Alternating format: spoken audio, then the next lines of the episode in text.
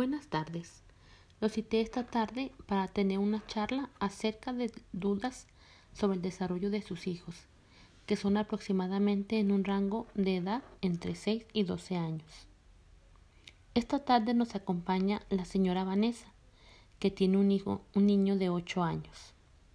César, quien tiene un niño de 11 años. Y la señora Fernanda, que tiene una niña de 12 años. ¿Alguien de ustedes nos podría compartir sobre alguna duda que tengan acerca del desarrollo de sus hijos? Para ver si alguno de los otros padres, a base de su experiencia, saben de qué se trata.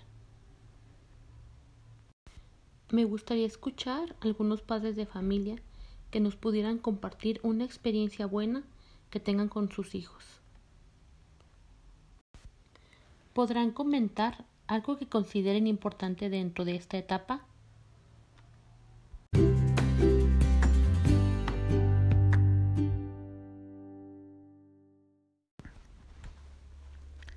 Mi nombre es Vanessa y siento que mi hijo está creciendo mucho en cuanto a su estatura.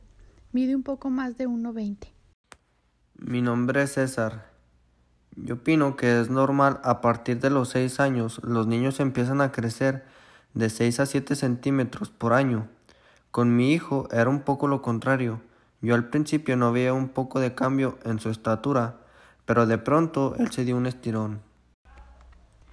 Yo tenía una duda sobre el peso de mi hija, se me hacía como que estaba muy delgada para su edad.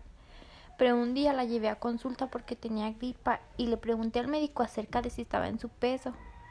Y me comentó que sí, solo que por sus genes su complexión era delgada porque se me hacía como que estaba muy delgadita, pero me dijo que esa era su complexión. Pues yo siento que mi hijo cada vez se vuelve más independiente.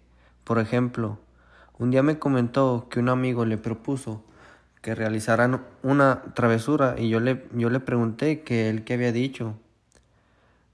Para esto él me, él me responde que no podía hacerlo porque estaba mal y recordó todo lo que yo le decía que al realizar un, algún acto que pudiera dañar a alguien o no fuera un acto bueno, lo regañaría. Sí, exacto. Antes ellos sabían que algo estaba mal solo si lo regañábamos o si les castigábamos con algo o así. Y ahora ellos saben como que identificar y por decisión propia saber si lo que hacen o van a hacer está correcto o no. Yo creo que durante esta etapa los niños empiezan a tener sentimientos sobre su aspecto físico y sobre cómo están creciendo y desarrollándose. Bueno, yo opino que hay que explicarle a nuestros hijos en una plática o sea que lo importante no es tener un aspecto determinado y no dejarnos llevar o no que no se dejen llevar por los estereotipos que vemos en redes sociales o en la televisión o en la publicidad que a veces mm, nos muestran que cuerpos cómo tienen que estar el cuerpo aparentemente y pues no solo solo son estereotipos que nos venden.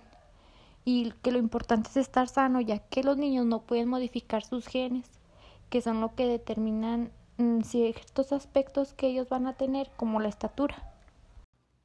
Lo que yo creo es que pueden hacer sacar su máximo potencial, teniendo que desarrollar algunos hábitos alimenticios que puedan favorecerle al niño y manteniéndolos físicamente activos con cualquier actividad física o deporte.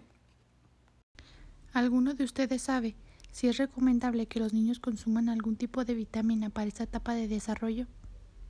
Tal vez deba consultarlo con algún, algún médico familiar, ya que forzar a un niño a comer más o tomar más de la cantidad necesaria o alguna cantidad excesiva de vitaminas o minerales o algunos otros nutrientes no hará que sea más alto o tenga algún cambio y podría conducir a problemas para el niño en su peso o en su salud. Yo siento que durante esta etapa es donde afirman sus gustos y preferencias, ya que mi hijo, como desde los seis años se viste solo, se baña por sí mismo y ya hasta puede atar sus propios zapatos, y más que nada poco a poco desarrolla sus gustos y preferencias.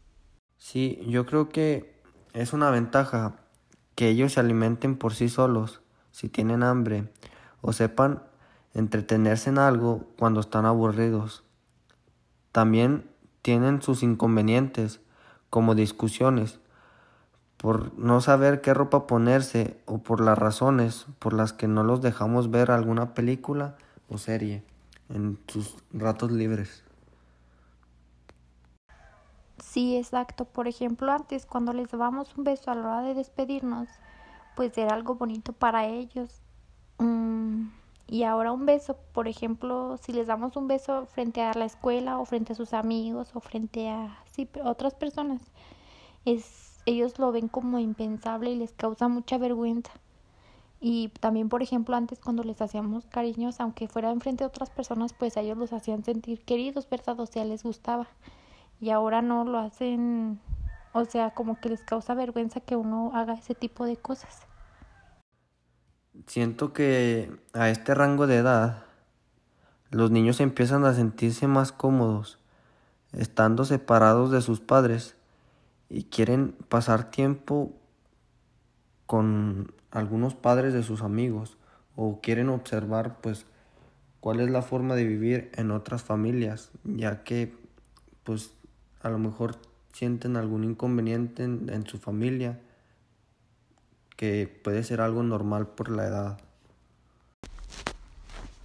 Y ahora con más frecuencia buscan consejos de otros familiares y profesores, y nosotros los padres dejamos de ser básicamente los únicos adultos en sus vidas.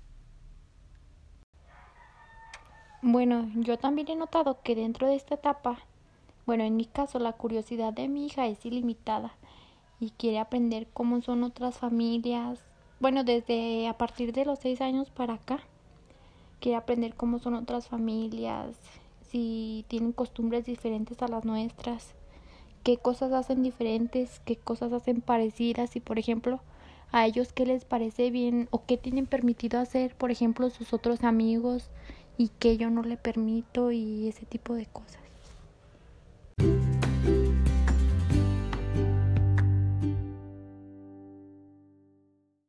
Por último, quiero comentarles que si tienen alguna duda para este, terminar este panel o así estaría bien. Pues no, yo ya no tengo ninguna otra duda y fue muy agradable para mí estar dentro de este panel. Muchas gracias por invitarme. De mi parte ya sería todo. Mm, fue un placer hablar con ustedes. Yo no tengo ninguna duda al respecto. Muchas gracias por tomarme en cuenta y cualquier cosa que ocupes, aquí estamos. Gracias, Frida.